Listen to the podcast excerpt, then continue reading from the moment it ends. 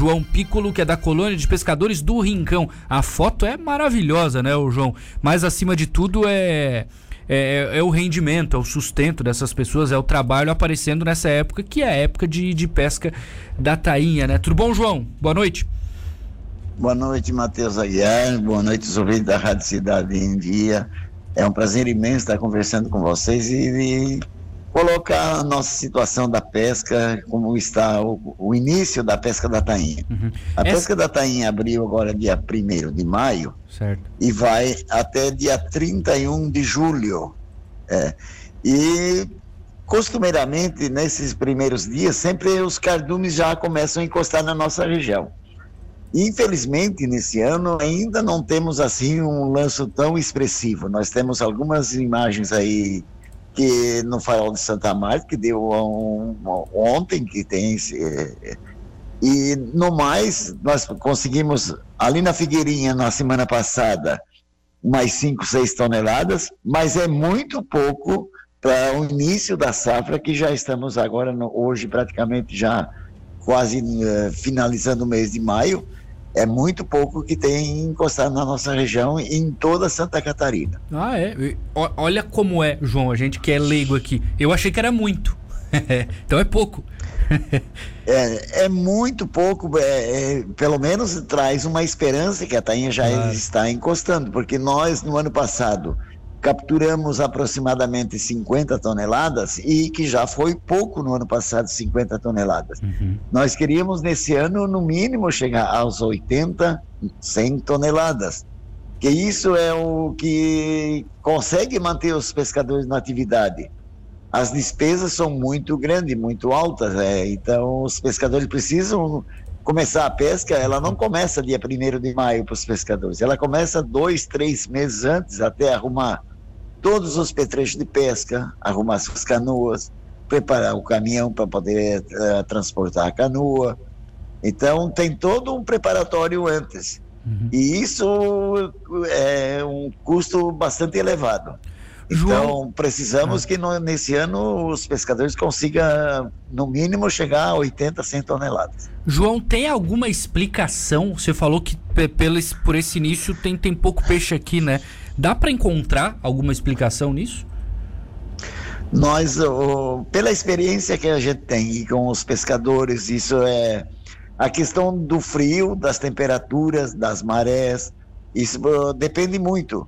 O que que acontece? A tainha, ela vai fazer o curso dela, ela sai da Lagoa dos Patos, ela sai do Uruguai, ela vai até o Rio de Janeiro. Tá. A diferença é que se a água do mar ela estiver quente, ela passa numa profundidade de 20, 30 metros uh, e vai embora. Mas se a água do mar estiver bastante gelada e fria, a tainha vem mais para as bocas de barra, ela vem para a costa. Aí é onde que os nossos pescadores artesanais, eles têm os petrechos de pesca preparados para essa pesca, uhum. arrastão de praia. Então, uh, essa modalidade que uh, os pescadores precisam dessas temperaturas, precisam desses ventos sul, do frio, uh, para que a tainha encoste na nossa região. Entendi. Ô João, com pandemia, eu imagino que a situação esteja um pouco mais complicada para quem vive disso, não é? Como é que tem sido esse período para vocês? É, auxílio emergencial, o seguro? Como é que, que, que vocês têm, têm vivido esses últimos meses? Nós, os pescadores, estão atravessando um momento muito difícil. Primeiro, pelos decretos, porque uh, a proibição do acesso à orla a proibição do acesso à orla ele, é, foi os decretos do governo do estado e do governo municipal impedindo que os pescadores tivessem acesso para a praia para poder pescar, a trabalhar. Isso atrapalha muito. Eu não consigo entender como que se abre todos os outros serviços, transporte coletivo, abre todos os outros serviços e proíbe os pescadores ter acesso à orla. Os pescadores precisam trabalhar.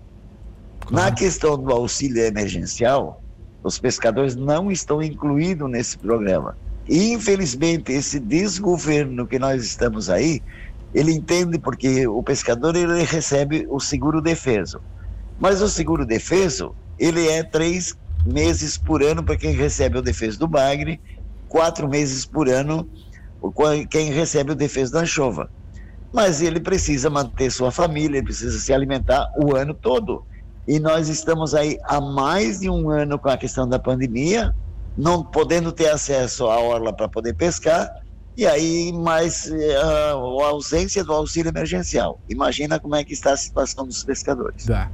O governo não bancou um auxílio para os pescadores, eu não consigo acreditar nisso. É tanto dinheiro, milhões para lá, milhões para cá, não tem um auxílio para a classe. Ah. Infelizmente, inclusive, eh, a gente tem lutado muito junto com a Federação dos Pescadores de Santa Catarina, com o seu Ivo da Silva. A gente tem batalhado para ver se a gente conseguisse incluir os pescadores. Infelizmente, eles estão fora do programa. É, é uma realidade que é, nós estamos enfrentando, como as outras categorias também que estão enfrentando. Claro. Mas os pescadores, muito mais. É, na questão de receber o seguro defeso, aí eles estão é, fora do programa por causa do auxílio, na questão do auxílio emergencial. Perfeito.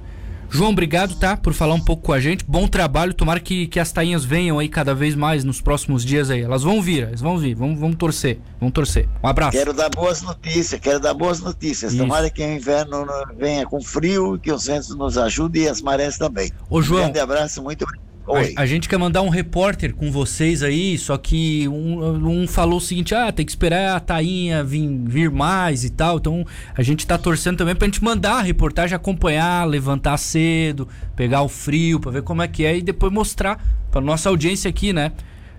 Pode ser? Que Aceitam bom, a gente? Pode, sem problema nenhum. Matheus, o que a gente está orientando os, as pessoas que não uh, exercem a atividade da pesca hum. para evitar aglomerações, para não ter acesso à orla, porque os pescadores têm acesso à orla, mas não para todo mundo, porque vai causar aglomerações. O uso de máscara, o uso de álcool em gel, que é uma das questões que nós precisamos também estar tá cuidando muito. A, a, a gente sabe que a tainha é importantíssima, ela é a renda, é, é o que ela consegue manter os pescadores na atividade. Perfeito. Mas a vida do pescador é muito mais importante. Perfeito. Obrigado, João. Um abraço. Um grande abraço, muito obrigado. Até a próxima.